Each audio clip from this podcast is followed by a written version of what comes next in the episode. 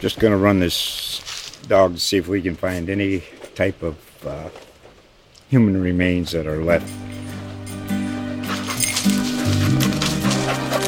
Listen to Where Secrets Go to Die, The Disappearance of Derek Hennigan. From the Detroit Free Press, a new podcast set in the woods of Michigan's Upper Peninsula. Available on Apple, Spotify, Freep dot com, or wherever you get your podcasts.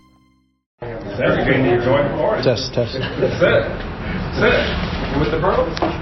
Man, we need some diversity over here. All fucking up. Now, six brothers on one side. Hey, man. What if they build a wall? I want to be able to get back home. we, we, we're, we're, cool. We're different shade of brown. Because that means it's recording my phone. Too soon? Yes, sir.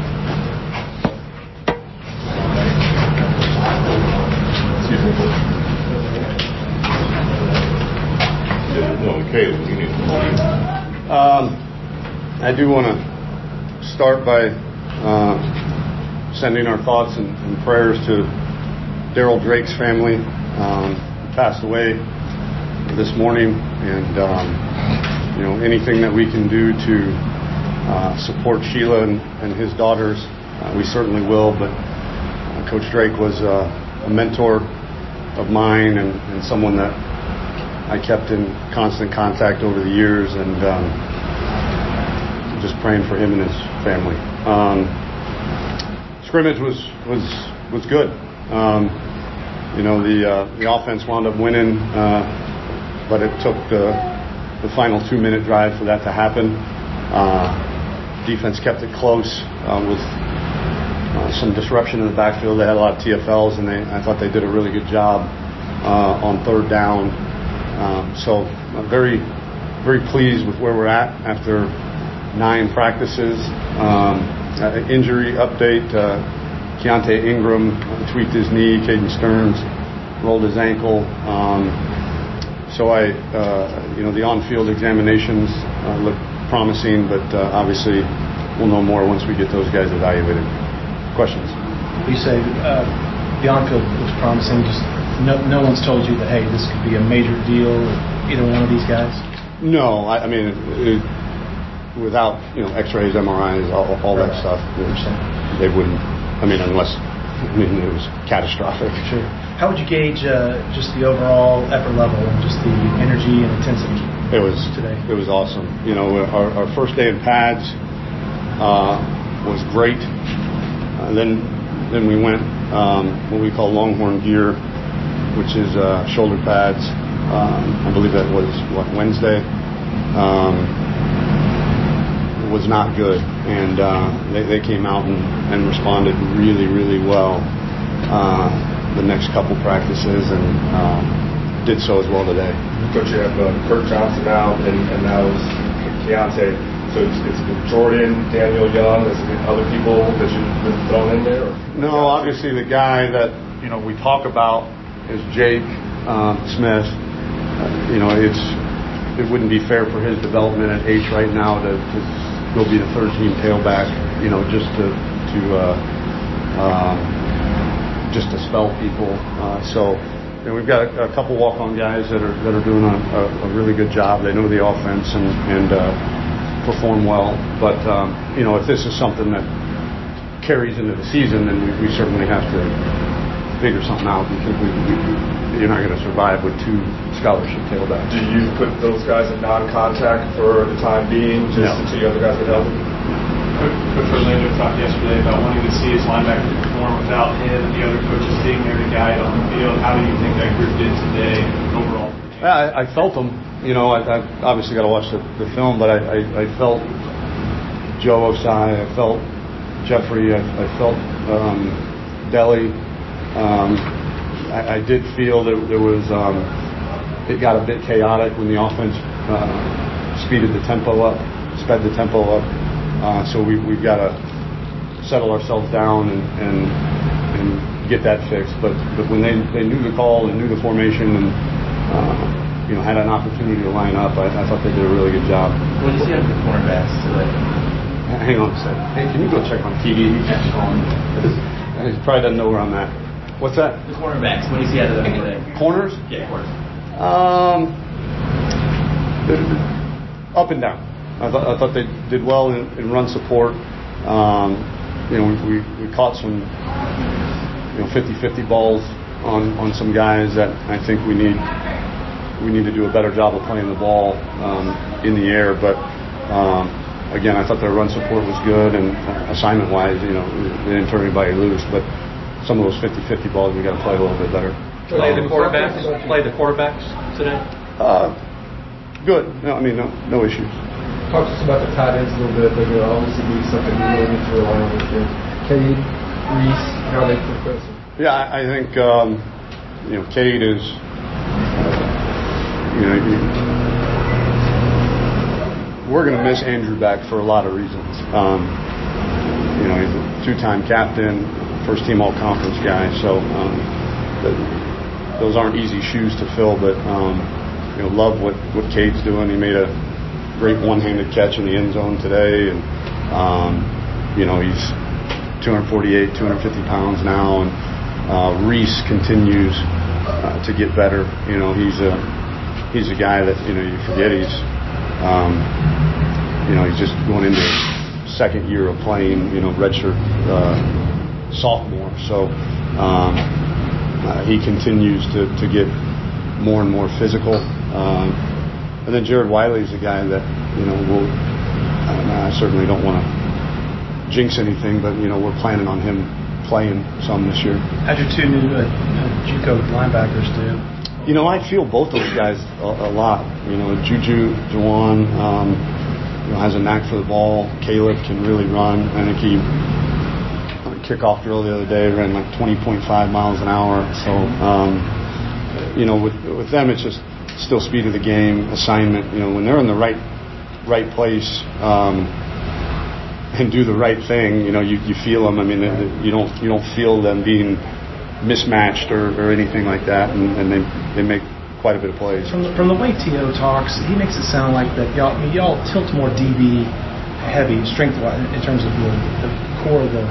The secondary is the best part of the defense, possibly. And he makes it sound like y'all are unafraid to put more D Bs on the field in more situations if that's what it takes to give your best eleven guys. Oh, yeah. Yeah, I mean, you should see our, our third down package. I mean, it's, um, you know, right now we got Malcolm at nose. We got Jeff and uh, Joe, you know, rushing on the outside. And then there's eight D Bs on the field. Yeah. Um, which is, I mean...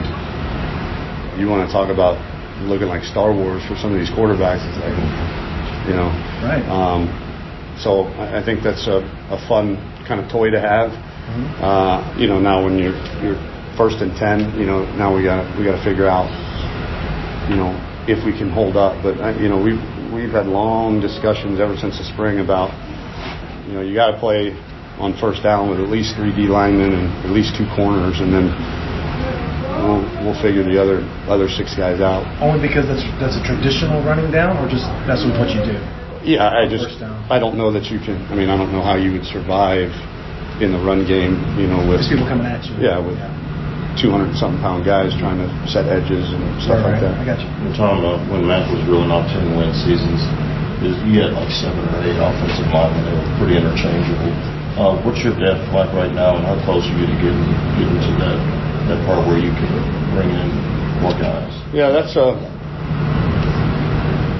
that's Nirvana. So if that's the case, I'm, I'm happy for Coach Brown that he got to live, live that life for all those years. But um, no, I, I think we're at probably six right now.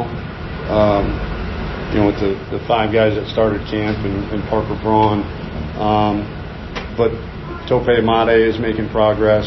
Uh, the two young tackles are making progress uh, in Reese Moore and, and Christian Jones. Um, you know, I, I don't.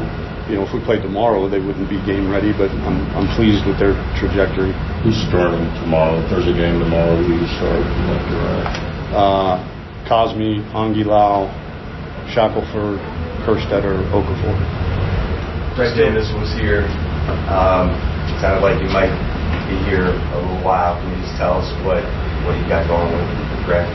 Yeah, uh, you know, he did the same thing last year, uh, and it, it provided a lot of uh, help in terms of just the overall organization. You know, we're, we're certainly not asking him for new plays or anything like that. It's more of a, what do they say, thirty thousand foot view of, of everything that's going on, and then especially offensively, you know, he's um, we clinic quite a bit on clock management and um, situational football. Uh, so uh, again, just a you know consultant that's kind of got a big big picture view and and you know can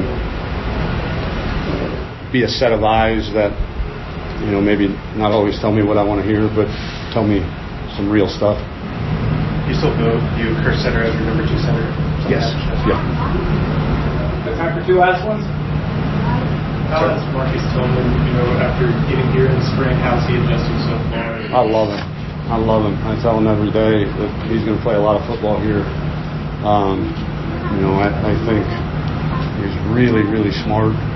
Uh, when it comes to football, you know, he's again he's he's still a freshman, and, and um, he's got a lot of learning to do. But um, he's got a ton of energy. He flies around. He he, he doesn't take plays off, and um, you know, it's going to be fun to watch his development, you know, over the course of this training camp, this season, and, and his career. So, so that's your one? biggest concern right now, Tom? Uh, biggest concern. Just the, you know, the youth on defense. Just the, the um, you know, we're really, really talented, um, but we've got to mature uh, emotionally, uh, and we, we've got to mature from an assignment standpoint. We give great effort uh, on that side of the football. Our, our culture. Uh, some of those older guys like Malcolm and Brandon and Juwan, they, they do a great job of um, letting those young guys, uh, enforcing our culture with the young guys. Uh, we just got to, uh, again, it's practice nine, and a lot of these guys haven't played a lot of football, so um, I'm, I'm not too concerned, but you, you asked me what my biggest one was, and um, you know, we, we've just we got to grow them up in a hurry. I hate to, I hate to circle back to this, but what's your best Daryl Drake story? In ninety-eight, you mentioned, you told me before that you just sat there in Greg's office and just like soaked up everything that Greg said. Yeah. But he was there, you know. I'm sure you were soaking up everything he said too. Yeah. There's a couple Daryl Drake stories I can't tell. um, Him. Yeah. I don't know. Ask, ask me again. And not, and my mind's elsewhere. Sure. Sure. Thank you. Thank, Thank you. you. Nice coach. I guess close. I guess close. Yeah,